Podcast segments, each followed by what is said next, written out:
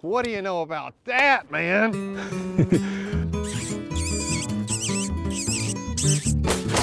That was pretty fun. Oh, He he's watches- great. he I'm watches telling you, that guy's really good. Yeah. I mean, have you seen the one where he catches the monster pike on the YouTube play button?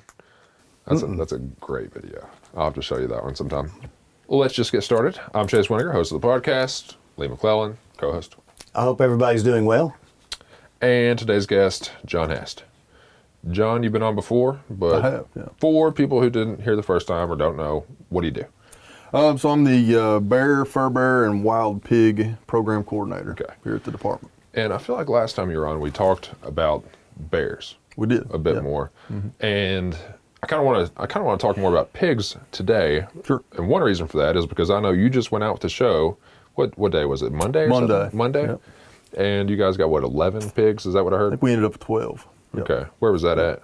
Uh, Henry County. Henry County. Mm-hmm. So because of that, and also because I've seen, you know, the department's been pushing report, don't shoot, Mm-hmm. right? And I've actually seen pushback on social media from people like, well, that doesn't make any sense. So I was kind of hoping we could talk about, you know, just wild pigs, what they are, how they got here, what the problem is, Mm-hmm. and why, what the reason for that message is, like what the response should be to somebody who's pushing back on the department's message, report, don't shoot. Yeah, absolutely. And honestly, I did a little bit of research before the show today on wild pigs, and I mean, there's just so much information. They're actually a pretty interesting animal mm-hmm. once you look at it. Like, for instance, one thing I saw is that all domestic pigs originated from the same species, which is like a Eurasian wild boar. Is Yep. that right? Yep.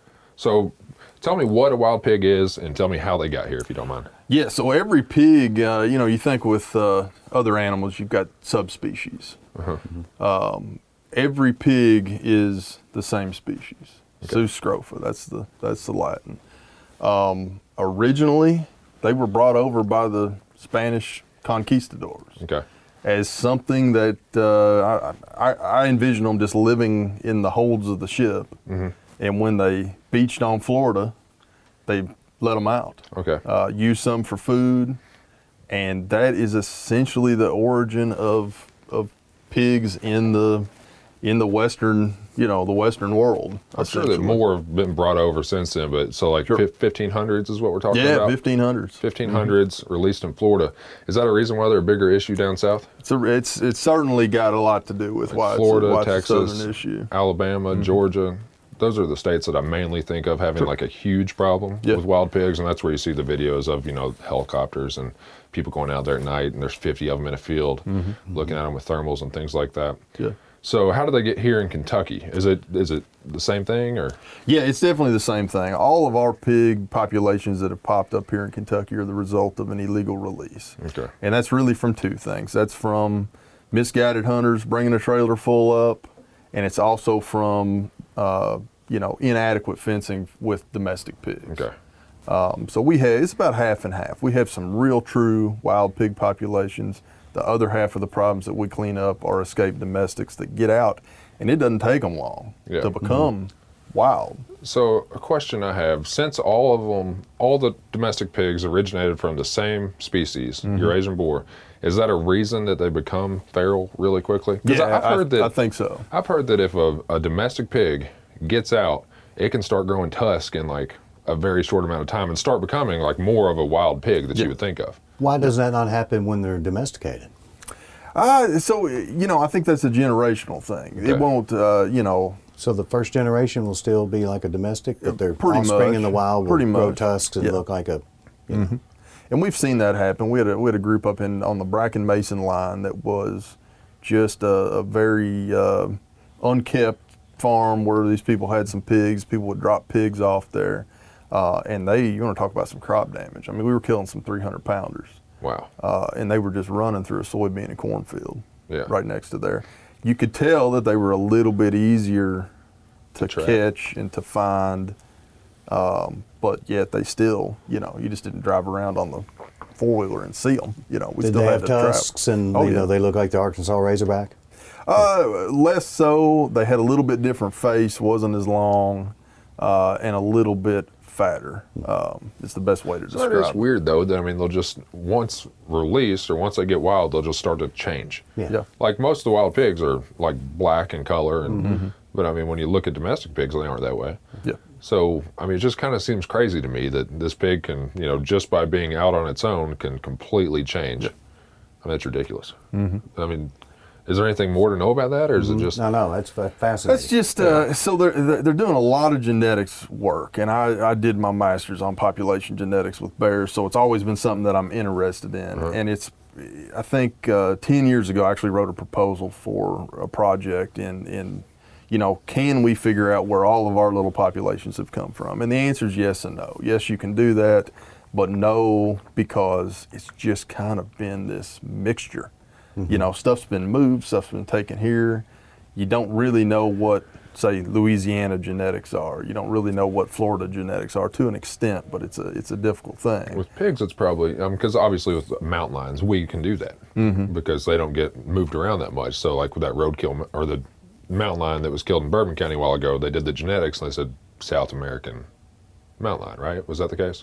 Uh, no, well, no, I think it was a Western, like What- whatever Dakota. it was, but they Yeah, can tell which tell. population it generally came from. So you're saying that that's the same idea with the pigs, but it's a little bit harder because It's a little bit harder. they've been gener- domesticated and yeah, moved around a lot more. generationally. So it's two. Yeah, they've been moved around, and they're also producing so many that Yeah. that you know the genes are kind of Yeah.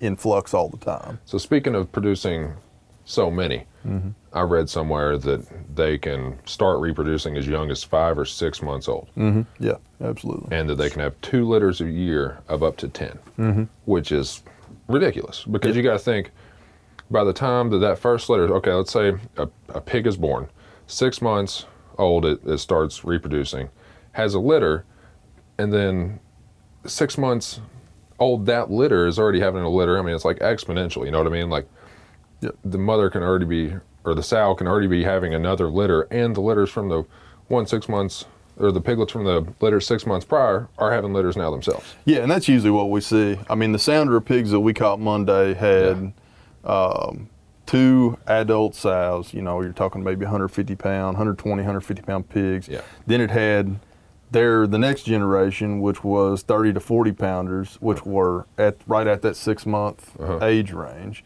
And then there were what we call stripers, but you know, Yeah. eight to 10 pound piglets. Huh. Um, so there was a boar in the trap that we caught, and then another boar that was orbiting the trap in the area, and we were able to shoot him. Okay. Um, so that was the 12th pig then. That you had 12 11 in the trap, so the 12th Yep. pig was okay.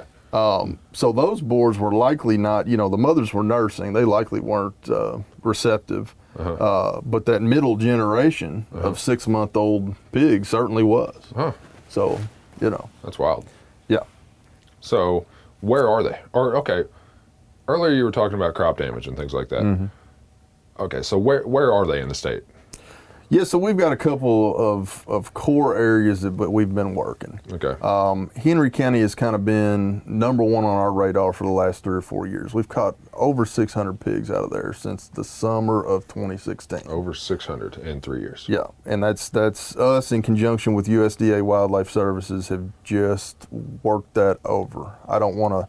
I'm gonna knock on wood, but I think the pigs that we caught Monday, that's the last big group that we know about. In Henry County? Yes. In that area? I saw a group of pigs for the first time ever um, coming down the hill towards Carrollton on 71 heading south because I was Mm-hmm. coming back from Cincinnati. So I saw my first group of pigs ever a couple months ago. I can't remember when exactly Yeah. it was. But so in that Henry County area, you think you might have Yeah, we've definitely got a good handle on it. We haven't had crop damage issues since uh, September 2017 was really the last real issues that we had, and we were able to get a handle on that, okay. um, help those farmers. So. So aside from Henry County, are there other populations? Yeah, we've got we've got issues. We had a population on the Casey Pulaski border, Okay. which is sort of the ag. You know, you think about Pulaski County, it's rough on one side and, and pretty much ag on the other. And it was those pigs were in the ag section, and, and we were able to get on top of them as well. Yeah.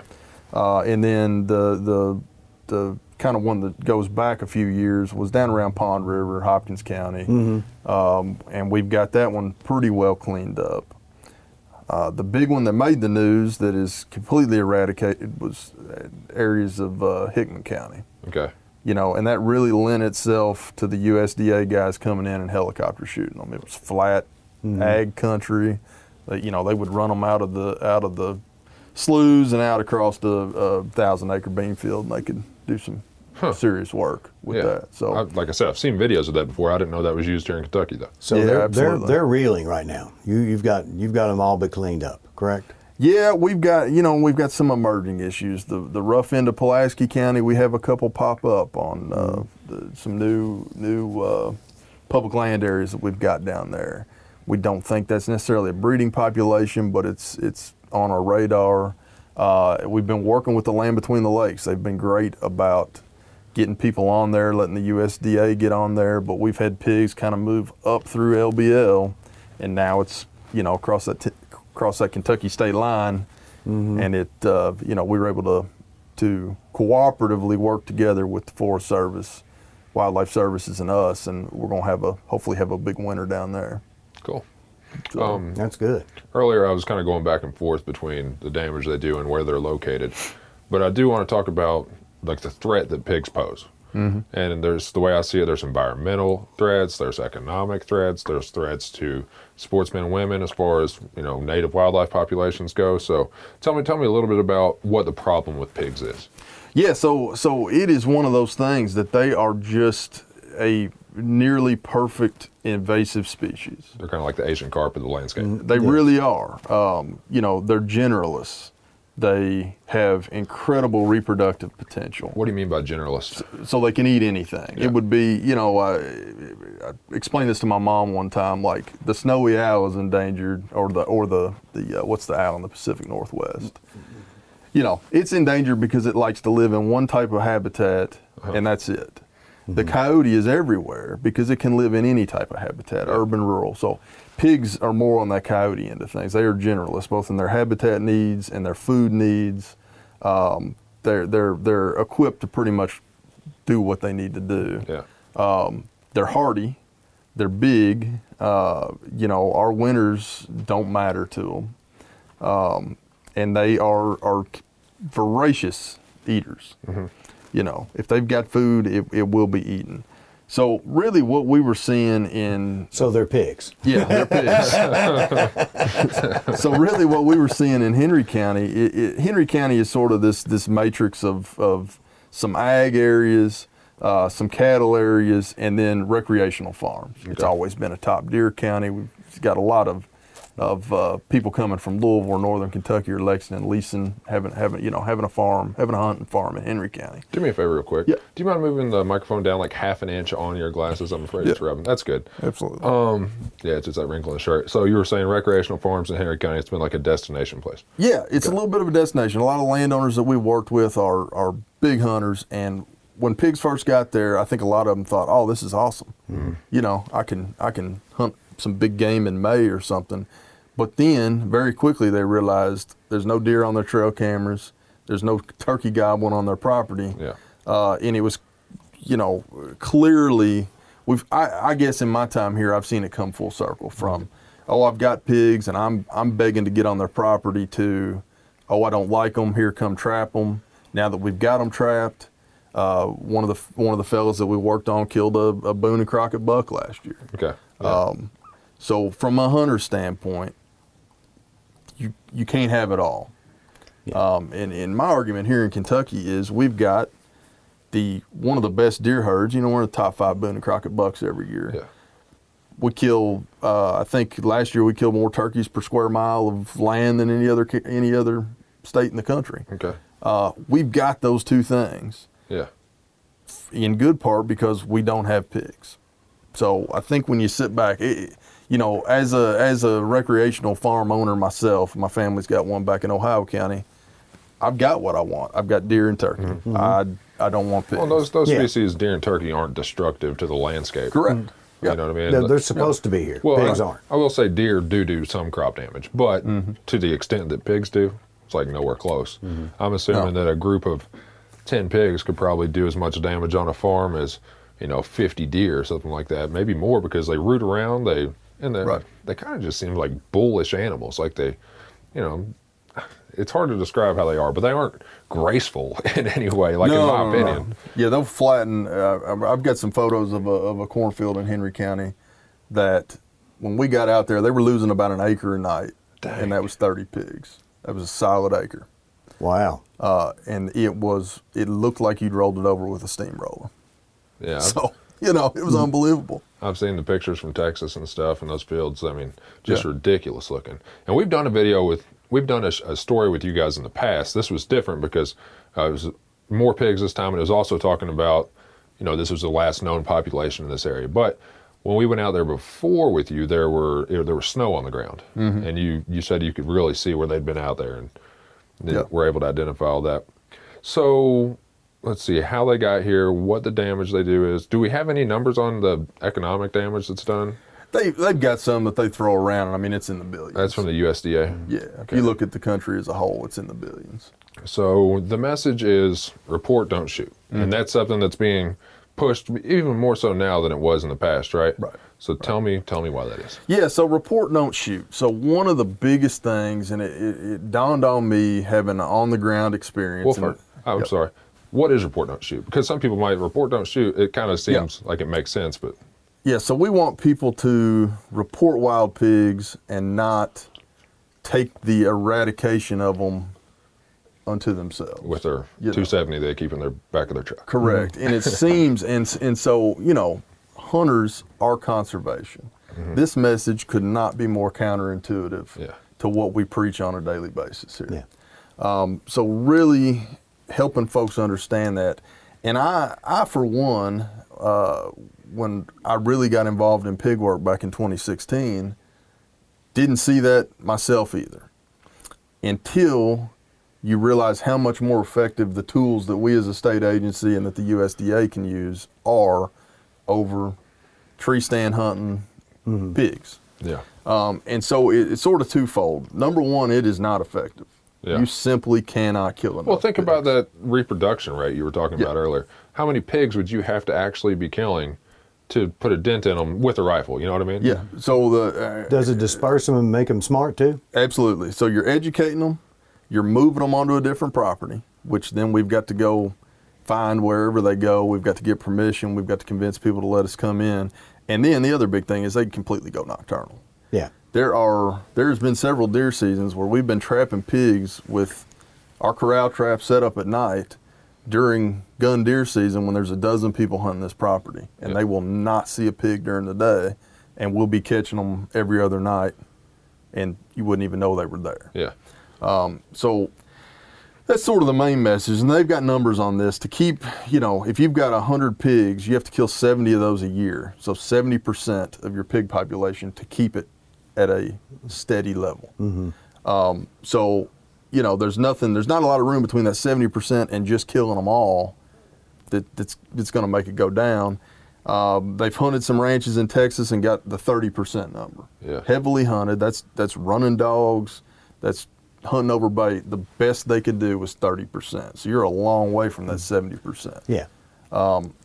So you know, you're sitting here. You're, you know, a lot of the a lot of the comments that we've gotten on social media on our first video is is let me and my buddies come out. We'll load up the load up the ARs and we'll kill them. And it's simply, I'm not knocking. Uh, you know, I don't want to knock hunters. I'm I'm one myself, but it don't matter how good you are. You simply cannot do what we can do with traps, with aerial gunning, Yeah. With knowing when to to to go outside the box and run a snare, knowing when to drop the trap door. Or Um, not even the technology there. How, I don't. I know a lot of people have cell cameras. I have one, but who has a, a remote? You have a cell phone. You can press a button on it, and it drops your trap door anywhere Correct. you are. Right. Correct. I mean, nobody else has that. Right. Right. And it, you know, it's commercially available. It's six thousand dollars. Yeah. Yeah. So you know, you're not gonna you're not gonna want to do that just just for fun. And the thing that we want to say, so we're saying report, don't shoot. When you call and report us, there is a free trapping service at your disposal. Yeah. Mm-hmm. So this isn't, you know, we're we've spent a lot of time on people's properties. We're going to shut the gate. We're not going to rut the fields up. We're going to do what we have to do to get in there and have these pigs removed. Yeah. So it's not that we're saying don't shoot and we're just leaving you on your own. Yeah, well, it's Yeah. a win-win if you ask me. I mean, Yeah. everybody wants the same thing here, and mm-hmm. it's just you can have a free service provided for you, done at no cost at all, and done the best way possible. Why would you not want that? Yeah, you know and when we- you when you look at it and that we'll give way. you the pigs. Oh, really? We'll give them to you. Yeah. So we consider it on on private property. They're they're property of the landowner. Uh, the pigs belong. Um, okay. Yeah, and we've got we've got property owners that that will take them. That will take a few. Uh, we've got uh, a couple of farmers that we were working on. Gave them to their laborers, and you know Mm-hmm. they were they were putting lots of pork in the in the freezer, and that's great. If you don't want them, we're we're happy to get rid of them for you. Huh. So One of the most no, so during during all that, the most interesting thing to me was you said seventy. You would have to kill seventy percent of the population to keep it level. Mm-hmm. yeah, And down there in Texas, in those places, I've seen videos of five guys lined up on tripods with ARs using thermal scopes, and the, you know, and they're just doing everything they can to wipe these pigs out at night, mm-hmm. silencers, and and they're only hitting thirty percent. Yeah, yeah. I mean that's that's that's sort of the class, and it's a generalized number, but that's about what hunting can get to. Now what? Now what about this? Say you got somebody out there deer hunting, right? And here come two or three pigs, and they they had no intent of hunting the pigs, but they're there in front of them. Mm-hmm. Well, I mean, what what what's the ideal thing to do there? Yeah, so you know, two or three is right on that right on that line where you're probably better off. If there's two or three, there's probably 30 Um, I think the better example would be one big boar comes by. You know, boars are mostly solitary. Okay. If they bred the, the the available females in the sounder, they're gonna they, don't- they don't want to hang out socially. They go off on their own. Okay. And that is where the message gets a little bit. You're straddling the fence a little bit because it's actually beneficial to kill that one pig, Okay. kill that solitary boar. Um, if you've got a whole group that comes through, you're you're doing nothing but educating. Spreading them out. Yeah. Yeah, absolutely. And you're more than likely as a hunter going to pick the biggest pig in that batch, and it's going to be a boar, and you've just you know you've had 15 females leave with with Yeah. you know knowledge of of you Yeah. know it's deer season now. I need to be worried about corn feeders, and I should hang out at night. Yeah, it is. Uh, Yeah, it's it's tough because I mean, as a hunter myself, you know, I kind of see it both ways. Like I completely understand the department's message, and it makes perfect sense. But I also see how it's very tough for that person in the deer stand when those pigs walk by, not to say, "All right, here we go." Absolutely. You know, it's kind of tough um, going Absolutely. both ways. Let's see. So how? So when was the busiest time of you guys getting out there and trapping pigs and, and just going at it? so typically winter and and this kind of goes back to the hunting thing a lot of times we would have difficulty from about archery season and and really before that so you know everybody's cameras go up in july and august when we start getting pig reports but then we sort of get sidelined a little bit through the fall hunting seasons Okay. you know people I, I wouldn't want somebody running a utv around my farm on random mornings Yeah. during Yeah. you know during the first week in November, and that's understandable. Completely understand that. Um, so it was twofold. We lost a little bit of pro- property access, but then people were hunting them. People were in the woods, uh, just generally disturbing them. They know when your truck pulls in the in the gate. Yeah. You know they're as good as any old whitetail buck. Yeah. Um, well, they're supposed to be pretty dang smart. So. Yeah, absolutely. I think they've got. I think they've got deer beat. Oh, that I mean, pigs far. in general are supposed to be like one of the top five most intelligent animals on the planet, or something like that. Absolutely. So we would really get tied back in uh, around Christmas and work through the winter. And we haven't had much in the way of winters here, but a good hard freeze that doesn't let them root will drive them to corn. Um, so if you've you know, if you've had a group that's known, you know, they know where a trap is, they've come around it a couple nights, you get a good hard freeze, they'd be in it in a day or two, and we could catch them. On the flip side of that, July and August when it gets dry, the same thing happens. I think that is why we caught these pigs on Monday. Okay. They'd been around that trap. I mean, we've been working that that single group, uh, what was seven, and then they added some stripers to their Okay. to their numbers. Been working that group since uh, we moved a trap on them in February. Did those stripers uh, hit alewives or shad? Striper. I wished I had a little picture of a striper. 'cause They're, they're stripe. Yeah, yeah. So the uh, you said you've been working that group since February, so that was seven months or so. Yeah. So what do they do? Like you got them on you got them on camera. You know they're there. I know that. I mean, you, they go into the trap here and there, but you're looking to capture everything, right? Exactly. So And tell me how that works. That's what it was. It would be a pig or two in there once they had their new set of babies. Early, actually, last week they sent the babies in okay. and they stood outside the door. Uh, this, you know, this trap has got two cell cameras covering every angle you could want, Yeah. um, and that that's the big thing. It does us no good to catch them all except one Yeah. female. Then we're right back, right back where we started. So you've been watching these pigs and you've been getting pictures of okay, there's one or two in the trap, but there's five outside the Yeah, trap. And, and having that happen on multiple trap locations. Okay. So you know they they were they were working this you know couple square mile circle and hitting a couple different traps. Huh.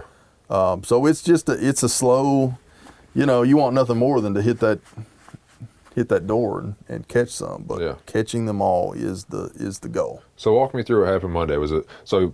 Let's just say because I knew that Chad was on call to come Mm-hmm. out there and meet you guys whenever this happened, and he. It, I think it'd been like two weeks. You guys were telling him, you know, it, it could happen any day now. Right. So he'd been ready. Right. So you were getting these pictures sent to you. You're looking at them. You're trying to decide when to do it. So walk me through Sunday night or whatever it was. Tell me. Tell me what happened Sunday night, and then what the process was on Monday morning. So we typically designate somebody to be the trap watcher and kind of pass that around. Somebody's got something going on. Uh, so the um, uh, USDA technician. Uh-huh. This was, you know, this was their trap. They were doing the they were doing the trap watching, and I think he said they caught it about three, between three and four. In the they morning? showed up and went in there. Okay. Yeah. Um, so it's sort of uh, when you're trap watching, you know, my, my wife rolled over and, and poked me one night and told me that my pigs were calling. Oh, really? We then used other expletives in that because she'd been sitting there awake, uh, you know, trying to fall asleep, and my phone's dinging, and of course Yeah. I'm dead to the world. Um, it's just kind of one of those things where you, you you wake up when they start dinging, and uh, by the end of it, I may have a laptop open, an iPad looking at the other view, and Yeah. I'm sitting there hitting the trap door on my phone. Yeah. Um, I pulled over.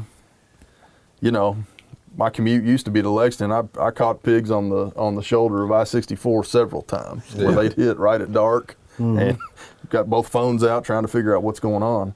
Um, so that's it's essentially just watching them. Yeah. Um, and and this was, I don't know if it was the dry weather or what, but they all piled in, and he dropped the door on them. So then tell me, just walk me through Monday morning because you told me that 11 were in the trap, one was Mm-hmm. outside. So was that one that was outside, like circling the trap, trying to get to the others? Or? Yeah, so you can see, and, and that's something that, that that's fairly common. Maybe a pig wasn't with the group, or maybe the group being there for a couple hours attracted a boar. We've Yeah. killed several outside, so you're getting, of course, you're getting that, that pig on camera as well. Yeah. Um, the the technician with USDA walked down there and, and yeah. you know put got two shots in on it.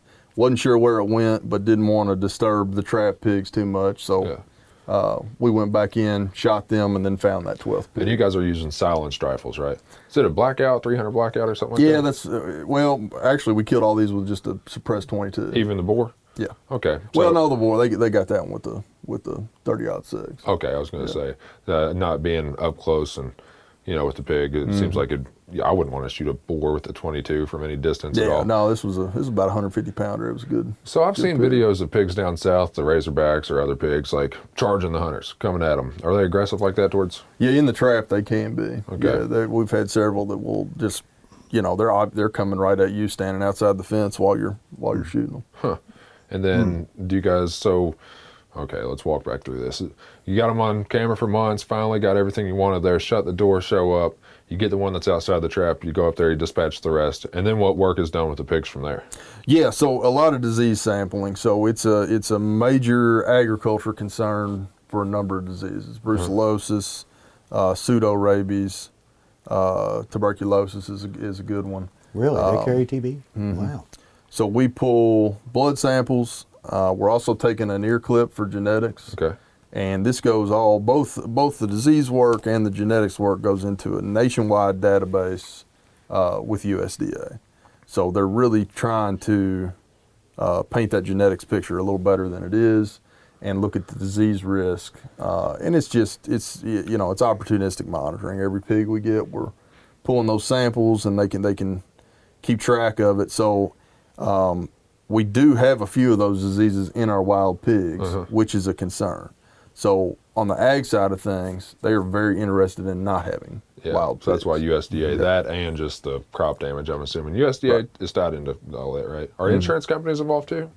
Uh, yeah, so we've got a Kentucky Wild Pig Task Force, and we've got a, a Farm Bureau member on that. Okay. Um, Because and obviously they have interest. yeah, absolutely, absolutely.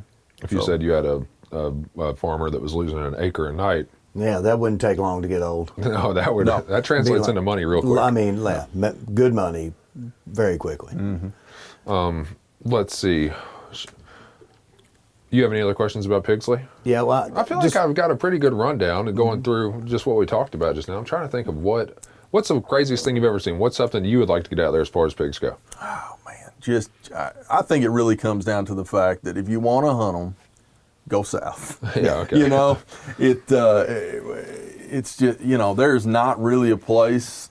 I I love to hunt, and I I don't know the first place that I could go and kill a pig today. Yeah. You You- know, when you I know. first started, John, um, that was right after the Model T came out. yeah, the only place we had pigs was in the Big South Fork Mm-hmm. and along Dale Hollow Lake, uh, WMA. yeah. And I believe the ones that were near the Big South Fork were the result of an escape from a hunting facility down there. Is that correct? Mm-hmm. Yep, yep. And, and, And uh, did, did they uh, were they responsible for the Dale Hollow population as well? You know, I don't know. And the Dale Hollow population is all but fizzled out. Is it gone? That's But why I wanted to ask the status of those two because that's where people call. I want to hunt pigs. I was like, we'd send them there. Tho- those are the two places. You know, people think in in, the, in their minds that pigs are, are moving north out of Tennessee. They're not for the rest of the parts of Kentucky, except those two areas and the land between the lakes to some extent. Um, Big South Fork used to have a great population of pigs on the Kentucky side, and they were. We don't know if it was disease, if it was a series of bad winters. It was about 97 uh, when they all but disappeared on the Kentucky side. Uh, and we had a series of bad winters. Were they Russian pigs? Somebody said they were Russian. Yeah, they were. A lot of those were full. So the Smokies are, are, are sort of known for having what what people think of as Russian boar. They're no different than a wild pig. you said They've they're just all the got same. Yeah. Yeah. they've just got some different qualities. Um, body build's a little bit different. You Like know, bigger front shoulders and yeah, and so they brought a bunch over to there from the Smokies. So those those pigs down there tend So to. that's where the that Mm-hmm. facility got them. That's where they Yeah. sourced them from. Yeah, and that was a class. I mean, we're talking like early 1900s that they were bringing them over there for Oh. for sporting. Yeah, sporting Okay. purposes. that's back Yeah. before the Fish and Wildlife even existed here. So Right. Yeah, nobody knew any different. If you think back to that point, there were no deer, there were no turkeys, there were mm-hmm. no bears to hunt. yeah, I mean, there were some pigs out there. I'm telling you, people know, literally don't understand how how Bad much has changed. Well, how much has changed in the last 50 years? I mean, you got some old timers that probably remember not being able to. Oh, I, I remember when it was, you know, when I was a kid, my granddad and my grandmother and I, we would go to the Indiana ammunition plant and we would drive because they had all those straight rows of pines and uh, picnic so we could look at deer. Yeah. Or Oh, we yeah. would go to Bernheim. That was one of the few, you know, I'm from Bardstown. That's one of the few places you could see deer. Mm-hmm. I mean, Nelson County had a decent population then, but it wasn't, you know, compared to now, it was tiddlywinks. Well, and I mean, people in Shelby County, Henry County, Oldham County tell me, you know, I remember back when, you know, you saw a deer. It was a big deal. You Yeah, I know. told, told people about it. And now those areas, I mean, in my in my youth, uh, I remember seeing a turkey was like a, a big deal. Yep. You know, seeing a, a turkey in the wild. it's crazy how much things have changed. But, yeah, now we got the pigs. What, um, as far as the pigs go, there's probably no natural predators to them here, right? Even the young ones?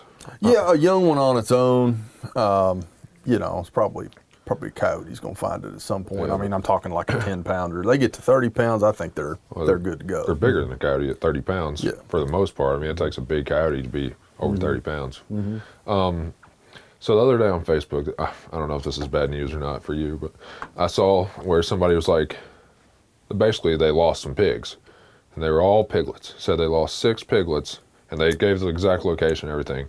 And I thought to myself, oh crap. Well, now we're gonna. It was pretty close to some areas of hunt. I was like, I don't Mm-hmm. want this at all. And I asked a farmer about it. He said, well, you know, they're too little. They won't survive.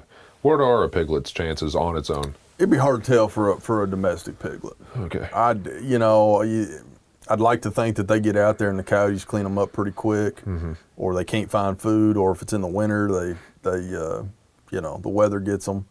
Um, I think a wild a wild pig piglet Yeah. much better chances than a than an escaped domestic pig piglet for Okay. sure. And I, maybe, maybe they're all the same gender. I don't know. You know, I have no idea what the specifics are. I didn't even ask the people who actually lost them. I just took a screenshot of it, and I was like, "Well, I'm gonna remember Yeah, this just yeah. in case." And that we do get reports and and of you know oh, I saw a group of pigs and we'll go up there and check it out and it will actually be somebody's that they that they're able to get back in, Yeah. in pretty short order. That's you know they kind of sort through the noise of those reports to actually find the the uh, the true wild ones. Yeah. So, on another note, tell me what's going on with bears right now in Kentucky. I saw somebody had a picture of a bear on their trail camera the other day. I never would have believed it if I didn't see it myself. But here, here's a bear in this county, and it was somewhere up near northern Kentucky or something like that. Yeah, we've had one cruising around, sort of, kind of the Fleming County area. Yeah. For a little while, that's uh, been popping up. Of course, everybody's got their deer cameras out, getting ready for the season. So, yeah, so a lot more the showing up. photos are coming in, Still which is amazing which we is haven't cool. got a dang cougar on camera. As being as many of them as there are in the state. Yeah, well, that's my argument for the for the fact that the number is a solid zero. yeah, yeah. So you know, Northern Kentucky Bears and the Bears that travel out to Western Kentucky get, you know, it's not even like a cryptic trail cam photo. It is a bear, broadside centered in the daylight that is clearly, you know, trail cameras are good. They're not mm-hmm. getting, you know, Yeah. you don't get a deer's nose. You get the whole darn thing right Yeah. there. So, yeah, that's my argument against But but still, Yeah, though, I bear bears, population. bears are very much in the state. Yeah. Fairly across the state, I'm assuming. I mean, I Yep. know that the, the real populations are down there in the southeast, but what's the chances of a bear turning up in Spencer County? Pretty good. Yeah. Pretty good. Actually, Yep. there have been bears in Spencer County, right? Yeah, yeah, we've had some reports there. Got a report this week from uh, the, actually the Stamping Ground area, unconfirmed, completely unconfirmed, but Yeah, well, I mean, But, uh, you, when you get those reports, you don't really Yeah. bat an idea. but it, no, it could, it certainly could be. I wouldn't bat an eye if I looked out and saw one in my in my backyard. I bet not. I mean, I don't think Yeah, but I got a bear in my backyard. I'd, I'd definitely be batting an eye. That's true. considering I live in a neighborhood Yeah, Louisville now, yeah, I was I'd be like- yeah, I I live five miles here and pretty much in downtown Frankfort. So if I saw a bear in my backyard, I'd be a little, little nervous. So with elk, there's a buffer zone, right? Mm-hmm. And then there's, I mean, then with an elk, well, how does that work? Do you know that? How the buffer zone with the elk works? Well, it's not so much a buffer zone. If they're outside the zone, you can you can buy an outside the zone elk tag and Okay. take them during a during a deer season Okay. Could you- using using whatever's legal at the time. okay. So now people need to know nothing like that with bears. If there's a bear in your backyard in Spencer County, well, guess what? That bear is supposed to be there, and it's not even huntable, right? Because it's not in the bear Correct. zone. It's not in the bear zone. So what's going on with bear season this year? I haven't been able to go the past two years because work has just come up. Mm-hmm. But you know, I used to go during the firearm season in December that coincided with muzzleloader season. Yep. Uh, for deer. Um, is that all still going on? Are the bear seasons happening right now? Yeah, all still going on. Our uh, our first season will actually be uh, the Monday after early muzzleloader is our dog quota hunt. There's a two week period. Okay. Uh, the weekend after that, our archery season starts for a one week period, and then that December hunt that that uh, you've done before. Again, it is paired up with late muzzleloader. So people can, you know, ideally Yeah. be muzzleloader hunting for deer and bear at the same time. That that was my you know from the very beginning. I was like that is what personally that's what I do. Uh-huh. Um, you know our our bear success rate we're about three to five percent every year. Um, I would definitely deer hunt with a bear tag in my pocket. You said three to five percent is the success rate on. Is that in total for all bear hunters or just Yeah. for the modern? Yeah, that's total. That's total tag sales divided by the number of bears that were harvested. How many bears did we harvest last year? Uh, last year was forty. 40 Mm-hmm. so 3 percent hmm. Yep. so we're selling just over a thousand bear permits or something Mm-hmm. like that Yep. that's interesting I, i've always kind of wondered how many it was and that makes sense Yeah, I think it was eleven hundred and change last year, which is up. yeah So we've been seeing an increase. Well where would well maybe i should ask you that off the record i was going to say where would you suggest going for a bear hunt this year I can point you in. I can point you in some good places. yeah Um, i mean so say somebody's interested in bear hunting like i am just generalities do you like ridges do you like saddles do you like i mean what, what kind of area are you looking for Yeah, I think the biggest thing is first off, know what the acorns are doing. okay That's so they like the mass crops too That's a big thing. So when you look at a, at roadkill numbers and nuisance numbers, the last five years it's just been up and down, and that's Uh-huh. all got to do with if there's no acorns, the bears are moving wild. okay I think this year, at least in the big mountains, we're going to have a decent acorn crop. I, incidental um, evidence suggests it, you know, Yeah. based on what I, I've seen some Yeah. pretty heavy mast falling already. Right. So our regional folks are just finishing up their their fall mast crop survey, so we'll have that info here pretty quick. Um, on a good acorn year like this year, I would walk until I found an acorn ridge or wherever the acorns are, are, are that had bear sign in it. Okay. And then I would either put a tree stand up or get real comfortable and, and sit there. And you know, I know bears have a probably the best sense of smell of any animal here in the state, right? Uh, it's good. Is Yeah. it- is it like a deer's? Yeah, I mean, I think I think they can. I don't think you know if a deer smells you half a mile away, it's gone. Yeah. Bear's not going to be quite that That's what sensitive. I was wondering. to I was wondering if yeah. when you were setting up for a bear, if you need to be thinking wind direction and all that stuff, or if it really matters that Yeah, much. definitely, definitely be thinking wind direction for a close-in encounter. Uh-huh. Um, they cannot see that well. Okay. A lot of our successful hunters take the mindset of I'm going to cruise until I see a bear, and then I'm going to stalk in on him. And this is on public land, private land. A Little bit of on both, some yeah. of the public land down there, you can see it. Oh yeah, absolutely. Like some of those old coal mines, like Corrigan and, and areas like that. Yep. Mm-hmm. You can get up there and you can literally see a mile and a half in some places. Yeah. Yep. That's a, yeah, cover ground, cast a wide net. Mm-hmm. So, um, mass crops. I see. I've never taken that approach before, and honestly, I've probably shot myself in the foot the past two or three times I've gone because I've got on, I've been on bear sign. You know what I mean? But I'm also in the rhododendrons, right. and I can't see 30 yards, and I'll just Yeah. I'll just find a spot where I can see 50 yards, but I haven't been concentrating on the mass crops. I've been mainly focusing on okay, I know there's a bear here in this area. Mm-hmm. I'm going to get where I can see the, the most possible and hunt it, but uh, it's still such a small area. Yeah, hunting hunting the big mountains down there, you're going to have that. And if you can find a good oak flat or a bench, a lot of times, you know, the classic. I mean, it, it, north side of Pine Mountain's got several benches on it, and Yeah. I we've been down there doing bear den work, picking up drop collars. It is a highway. I've been hunting the south side of Pine Mountain. Yeah, yeah. Either side, you Yeah. almost need a helicopter to pull you out of there if you ever, you know, if you get down that far. It's work to get there, but you know, um, animals are using those. You know, I don't want to say bears are lazy, but they're like us. They're not going to. Well, I mean, they're going to take the are- easy path. Yeah. Most animals are going to take the path of least resistance. Yeah. You don't you don't survive in the wild by doing it the hard way. Yeah, no Right. doubt. That's why they like those um, oppor- opportunity feeding opportunities. Like in, you know, you go down to Bell County, you go down to what's the dang town called there, Pineyville or what? Pineville. Pineville. Pineville. You go down there, like we'd be bear hunting. We we were looking for bears, all five of us, couldn't find them. We go down into the town, people be like, "Oh, there's one out here every day." Or I see one, uh, you know, once a week over there. It's like the locals see them all the time because they're down there, actually close to the town, I guess. And those are probably the nuisance bears that Raiding dumpsters and whatnot. Yeah, and that's you know, and they, they were uh, probably more like a July August thing than a December Yeah. problem. Um, So if we have a really bad winter, because I, I, do you put any faith in the Farmer's Almanac or anything like that? Whimsically, I guess you could say. You know.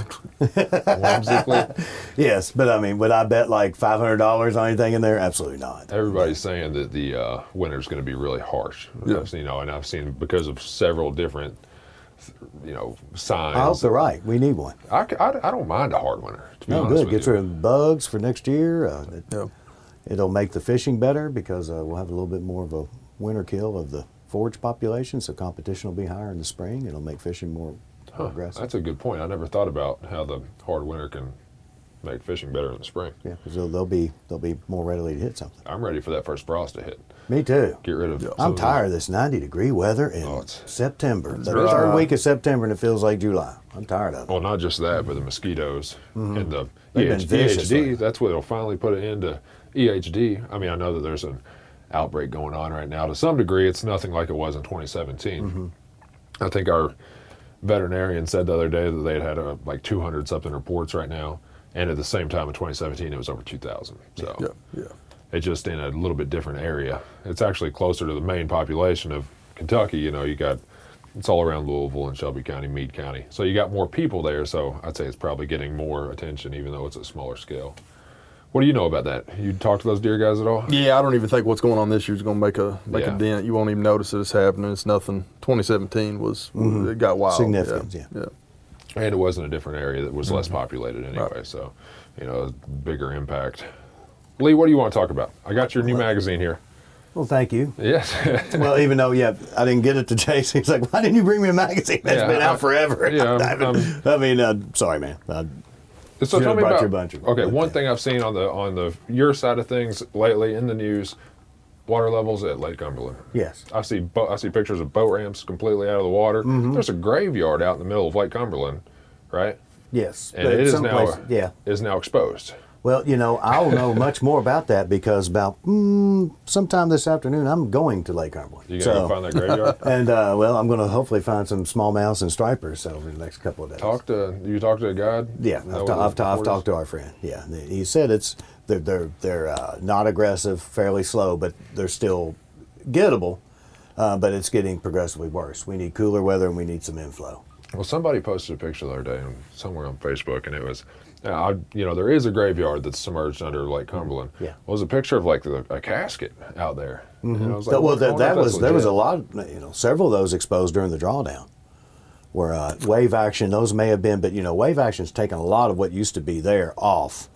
Uh, I mean, it's it's lost a lot. And if you see pictures of the old Cumberland, uh, when when when people used to go jig fishing and just throw a big heavy jig up because there was a lot all this shoreline cover and you know there was soil, but over the years, boat traffic and, and wind, you know, that wave action just strips uh, all that off and it brings it down to the to the clay bank and the shale.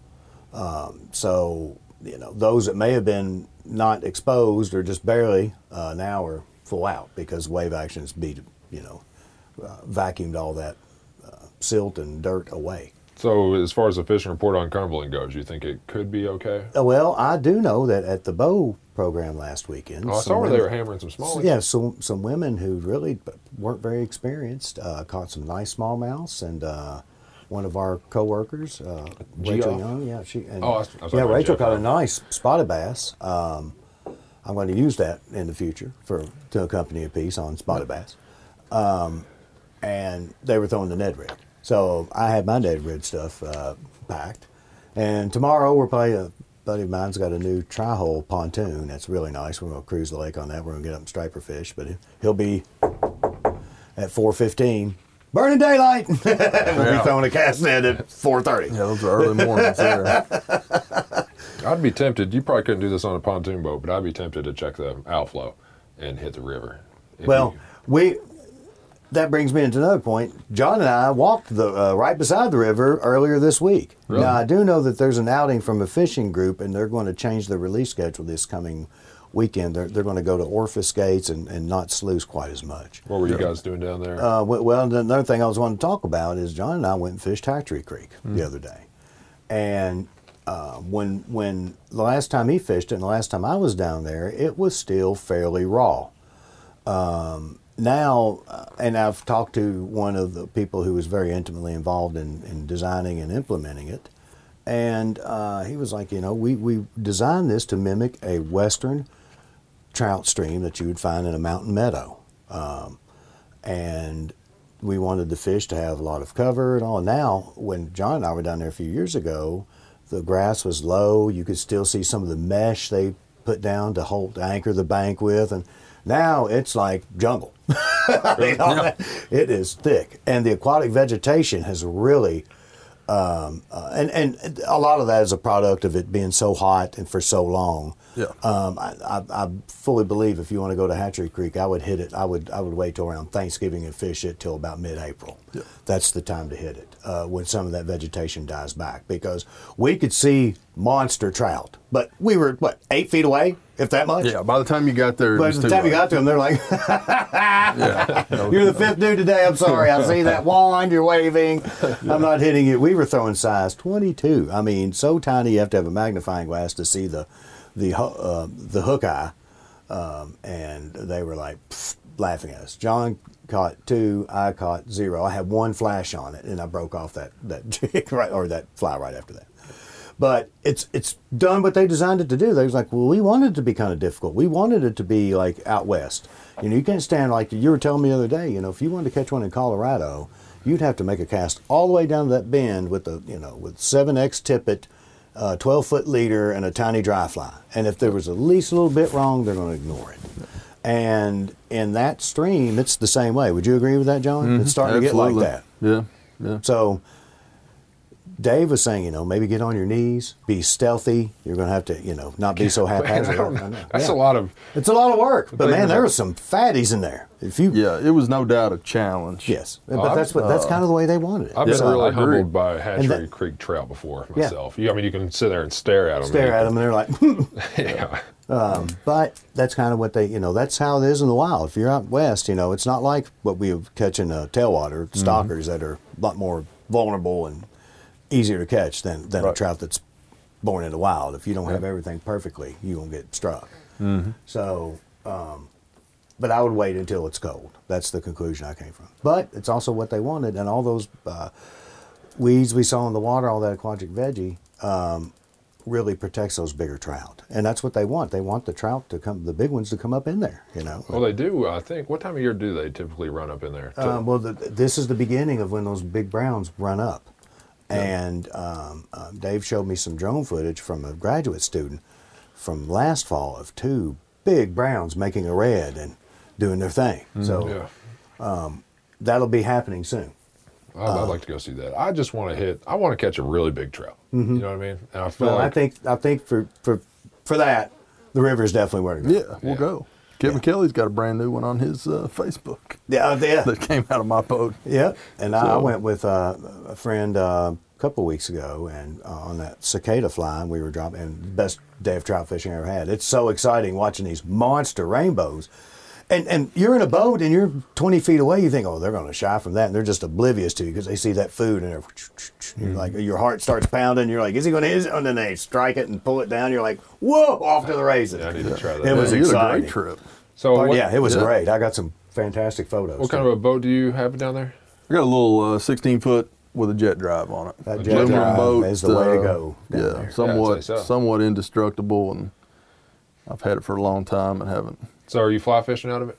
Yeah. Do you ever do any spin fishing up near the Oh, okay. Yeah, yeah, Say, I- absolutely. Kevin caught his big one on a Yeah, on we- a suspended jerkbait, correct? Yeah, we were down there. They, they had all the sluice gates open and fly fishing. I caught probably half of mine on the fly rod. Okay.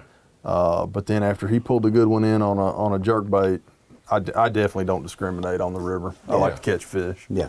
I would like to uh, go down there and throw, you know, dead alewives or shad or something right below the dam in, Yeah. in April, whenever you can catch the Well, eight that's- pounders. And well, let's do that because I've been wanting to do a story on that for several years. I'm like, I just want to go out there and try it. It looks, I mean, I can, I'm reeling in an eight pound trout or a seven pound trout or something would be. there's a guide that does that. One of the guides Sasser does it. Yeah, yeah, that's what we were saying. Lance Yeah, Sasser we've had does it. success running planer board, just just just like you would run on the lake for striper, but using a little bit smaller shad. And that's how Rick planer back in the late Randall Gibson Yeah. took Rick and uh, Benji Kimmin and they caught one time they caught a nine pounder. They caught Yeah, a they've got it. Well, that's where I got the idea from. Many Yeah, they, ago. they would just drift live alewives. And a friend of mine's went out with uh, Randall a bunch of times. And a rod that I built one time was the hot rod.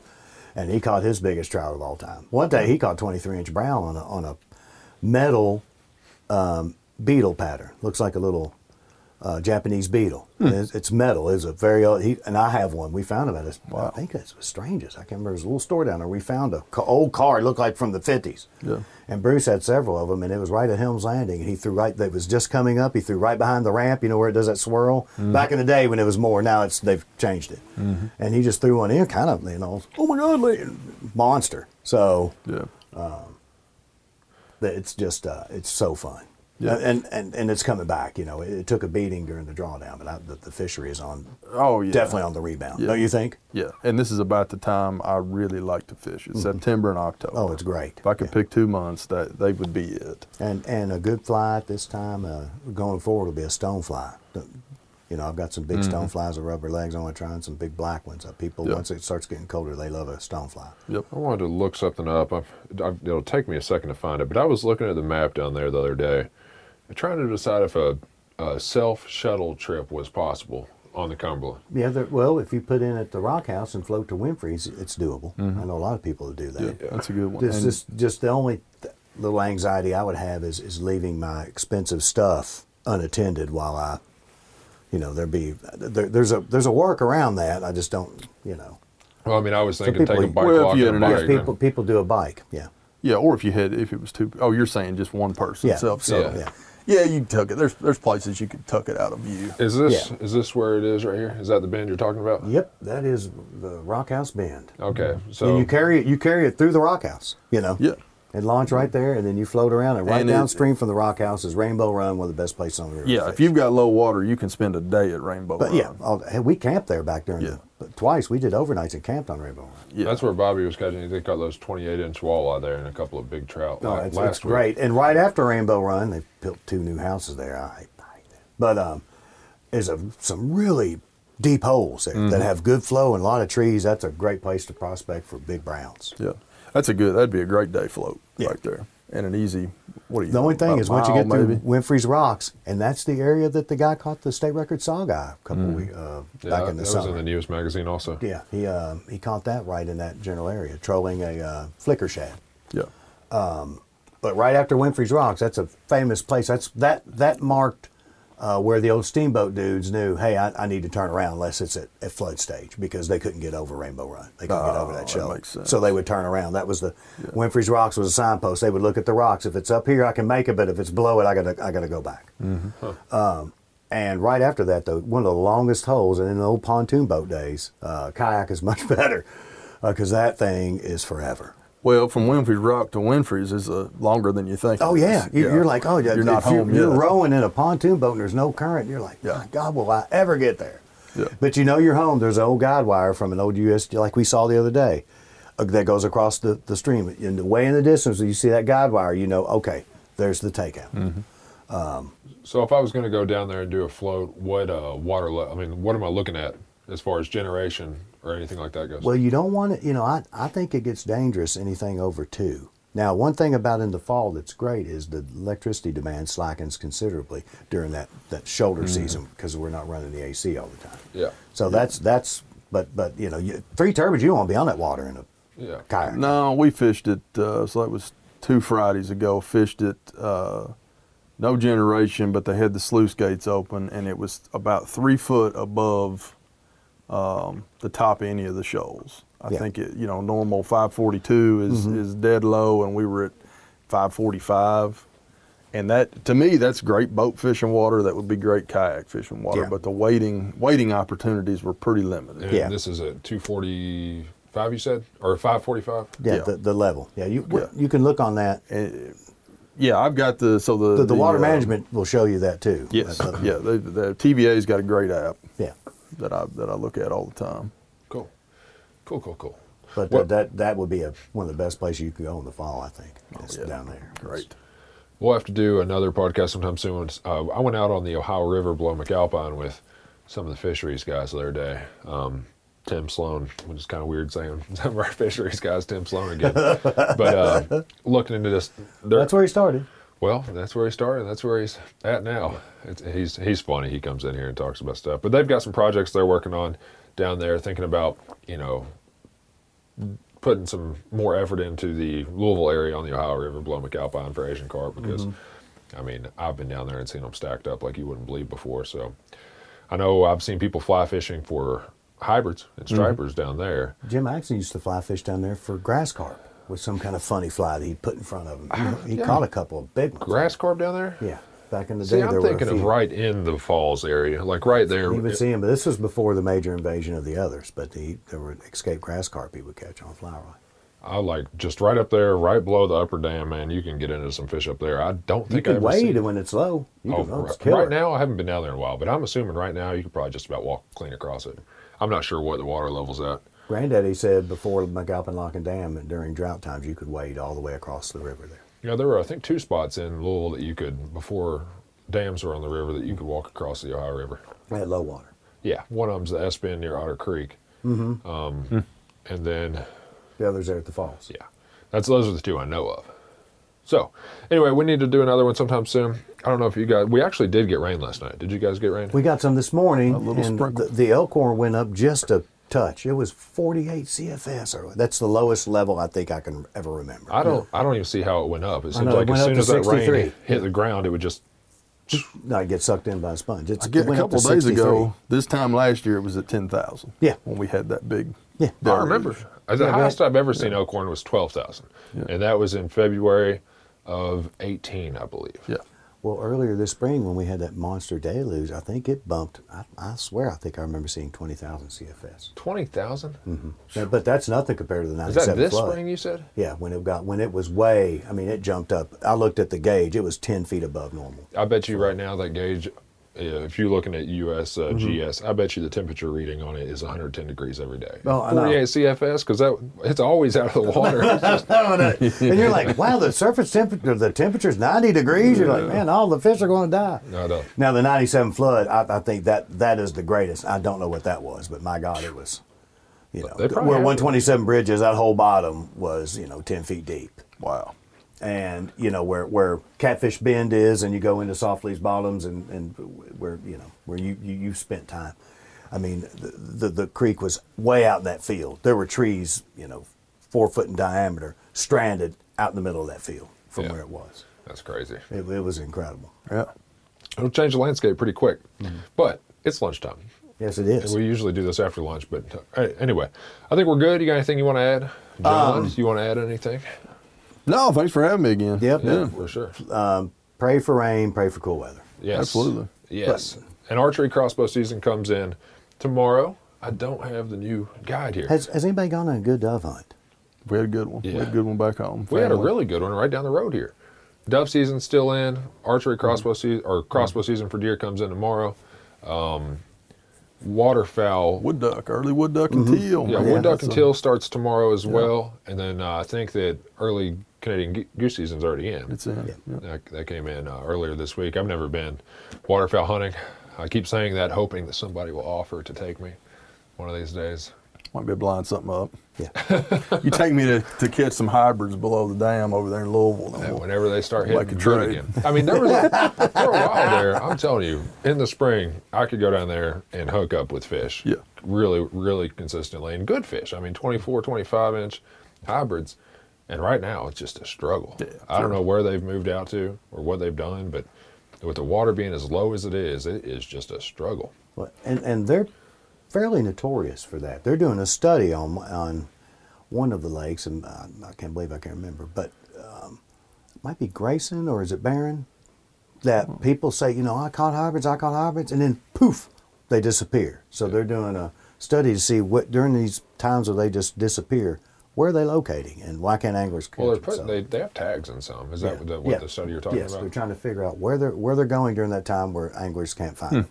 I know one guy who can find them, but in the river, I don't know. Yeah. I mean, but if I was going to say go catch them somewhere near McAlpine right now, it would be in front of the lower where the water's actually coming through Mm-hmm. because nothing's coming through on the top gate for the most part. They're still, the lower has the hydros and they seem to run a lot more water off the lower. If we don't get rain Monday, this can't maybe they were saying on the news this morning the driest September on record, and has potential to be the driest month. Period. on I've still got dust on my truck from the day we went dove hunting at the farm, yeah which was which was September one. yeah. It's pretty wild. I mean, it, it's been so Considering dry. Considering how wet it was for a year and a half, it wouldn't stop raining. Now it won't rain for anything. Yeah, it's been miserable deer hunting too, to be honest with you. I bet. I mean, I, I, I haven't shot a doe yet. Typically, by this point in time, I would have put a doe I in the bet freezer. super but- crunchy. Yeah, I I mean, it's haven't hard to be stealthy when you're walking through the woods. I haven't even gotten interested yet. I've been out there. I think I've hunted seven or eight times, You know, but I, haven't had any interest in killing anything and dragging it out. It better be a big buck for me to be sweating out there right now. No doubt. You better Yeah. get that bad boy cleaned up quick and a couple bags of ice in its cab. You know, I'm kind of. I know I talked like I was going to end the podcast five minutes ago, but I'm kind of always been curious as to how true that really was. Get you know, get them. I know field dressing obviously, but I got to figure when a deer dies, its body temperature's 98 or 100 degrees. They probably run a little bit hotter than people. So does it being 90 degrees out versus 50 or 60 degrees out really make a big difference in how much time you have to work that deer? Man, tell I 'em the story you were telling me Yeah, so. Monday, I mean, within an hour, there were there were uh, fly eggs on on the, those pigs that we shot Monday. Yeah. While we were disease sampling them, in the time it took to get them out of the trap and down the road in the truck, there were fly eggs on. 'em. Okay.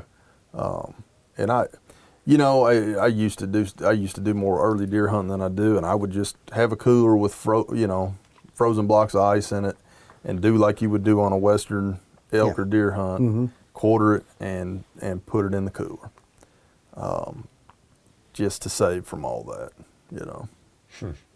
Well, I mean, yeah, I've just always kind of thought, you know, if you really, I understand the flies because if it's below 55 degrees, you're not going to have flying insects anyway. But as far as like 65 or 70 degrees out versus it being 95 degrees out, because people right now, you know, you tell them you're going deer hunting, they're like, well, you better get that thing on ice quick. Mm-hmm. I'm just thinking to myself, well, the, the deer's body temperature starts at, you know, 100 degrees and it's going to drop slower. But I mean, you're talking about it takes a lot of time for a body to cool down after it Absolutely. is dead. So Yeah. I don't really know how big of a difference. Well, there's makes. plenty of people all over the place that, that successfully harvest big game animals in hot temperatures. I mean, hmm. Nevada has an August mule deer season. Yeah. Like, you know, hmm. Yeah. and it's a, ma- you know, getting it to the shade, keeping the flies off of it, and getting it from whatever that core temp is down to whatever you can, whatever the temp in the shade is, that's your mm-hmm. goal, is to make that happen. You know, there's a big difference in bacterial activity between like 75 and normal body temperature. Okay. You know, Makes a big difference. So, So it does getting matter. just getting it down. I I think so. Um, and I'm I'm one that'll tell you that I love to let a deer hang as as long as I have available time to to let it hang, and I think it makes for better meat. But you can replicate a lot of that in a cooler. You know, you can Mhm. age it a couple days in a cooler. They say 40 at 40 is what I've heard. 40 days at 40 degrees is the optimal amount of time. To, yeah. We don't, hell, you know, January you don't hardly get 40 days. It, it, uh, These yeah, are people with walk-ins. Yeah. I mean, if it had a closed door on it where I knew that it was good and it was going to stay, I'd still be nervous about eating 40. 40. Yeah, me too. Be like, hmm, does this smell right? They say not? you want it to have a, a white mold on it. That's what I've heard. You want it to get a mold on it, and then you got to, you know, Yeah, that's a long. I try to get three. I'm happy if I get three days hanging. I mean, you can tell a difference. I, I knew this man who, who had a, a, a Vietnamese uh, exchange student who stayed with him, and he was really nice. And uh, he gave him a country ham as a going away. he said, "Oh, how'd you enjoy the ham?" He said, "Oh, that mold on it, I threw it away. it was like a really expensive aged ham. it's like a hundred fifteen dollar ham. He threw it away. Oop. Yeah. all right, real quick before we get out of here, who do you root for, sports wise, Hest? Oh man, as a as an ex college football player, I'm a terrible sports. Where'd you play football at? Went to center. Played Okay. center. Down You're a terrible college. I am a no. I just am generally a ter- terrible sports fan. All right, whoa. So I, don't, I have no idea. Like, terrible is in, like, terrible is in I don't follow it, and you can count the entire games that I watch in a, any given year on uh, so you one hand. Okay, so you don't follow it. So I got what position did you play? Uh, defensive end and tackle. Okay. Huh. I want to ask you about something. Yeah, I did watch the UK game last week though. Well, that was the worst one of the year to watch. Did Stuff happen sure. in the in the piles. Huh? When you were in the piles, did stuff happen? I mean, a little bit. You get, you get poked every once in a while. So I knew but- a guy who played at Trinity, and he would like brag about the stuff he did. no, that's in just, the piles, yeah, you know. This is dirty. yeah, but um, all right. So I guess sports take of the week. Like what? Week in review. I was extremely disappointed as a UK fan in the outcome of that last game. Yeah, it's hard not to be. Yeah, I mean, I honestly think if their quarterback didn't get hurt, we would have been in better shape Yeah. because he wasn't doing anything. And the targeting call was, you know, Targeting call. Yeah, Was I enjoyed he- watching the quarterback that came in. He that was guy, good. yeah, he went out there and did some work. It's like they've said it's that. the year of the backup quarterback right Mm-hmm. now because I mean, I don't know if Louisville actually has a starting quarterback. Like I don't think anybody really knows who their true quarterback is because, you know, um, one of their quarterbacks was hurt, so the other one was starting, then he got hurt, so the other one's starting. But who do they really want to be starting in the first place? I don't know. I was disappointed, and I will say, I don't, I don't really want to pick on any one player, but when it came down to that field goal attempt, right? yeah. I was like, all right, because I kind of used to having Austin MacGinnis over there kicking the field goals for Mm-hmm. Yeah, us. no. And they cut over to him on the sideline warming up. He, he was stressing. Man, I could see it on his face, and I, I just, I was expecting it to be a miss, and it was. Well, And when, it, when you don't swing all the way through from being tight, you, you'll push them. yeah, it was a disappointing UK game. And Yeah. missed it by a half a length of a, a half the width of a football. Yeah, I don't really expect them to win this week either. You know what I mean? Maybe, maybe not. Mississippi State's pretty good. But- Louisville still looks a lot better mm-hmm. Than I ever expected them to Yeah. at this point. Yeah, I agree. And I, they obviously want to play for this coach. Yeah, well, and they're a dog to Florida State by like a touchdown. It's like six and a half or seven or something like that. I think I take the. I think I'd take Louisville to cover that. Mm-hmm. I honest, honestly think Louisville's going to win straight up. Yeah. I kind of look at Florida State being the exact same team that Louisville was last year, Yeah. I think they're just going to quit. Yeah, the, hmm. the- yeah. The, the, the Willie Taggart experiment's not working so far. Well, there's no doubt that Florida State's more talented than Louisville, though. But anyway, so disappointed with Kentucky last week, impressed with Louisville this week. I expect Louisville to win outright, even though they're a touchdown dog, and I expect Kentucky to probably not win. And I almost, and just my we gut, haven't won down there since 08. well, my gut feeling is they're not even going to cover. It's like six and a half or six for Kentucky too, and I just don't foresee it happening. I don't know why. That's a me being a bad fan. I'll say the thing I'm most impressed with so far this football season is Lamar Jackson, and I'm a Kentucky fan. It sounds like I'm bashing Kentucky and loving on Louisville right now, but Lamar Jackson in the NFL has hmm. been ridiculous. Yeah, it's great. it's him, and it's the fact that Tom Brady is still so good. Yeah. like it's ridiculous watching Brady. He's like 42 years old or something out there, and he's either the best or the second best quarterback. George Blanda, the next coming. Yeah, it's I remember. George Blanda, Ken Stabler got hurt. George Blanda went there. He's a, he kicked field goals till his late 40s. And he went in there, he was in his mid 40s, went there and engineered them, drove him right down the, the uh, field and, and won the game for him. That's just ridiculous. I saw a thing the other day. It was talking about, um, you know, Rogers kind of, or Brees being hurt, and all these Eli, you know, getting benched. And it was talking about, you know, it's nice seeing all these quarterbacks that have been, you know, the big names for so long, kind of going away. We're now we're seeing who the new up and comers are and who the mm-hmm. stars are going to be for the next 20 years. And it had pictures. It was like Pat Mahomes, Lamar Jackson, Tom Brady, and somebody else. It was like these are going to be the, the QBs we're talking about for the next 20. I thought that was hilarious. But Yeah, no doubt. Anyway, let's call it a day. I need food. Mm-hmm. Appreciate you guys coming on. Thank, you, John. Yeah, man. No problem. You have to take me Everybody have a good one. between waterfowl and fishing. Let's go fishing. No doubt.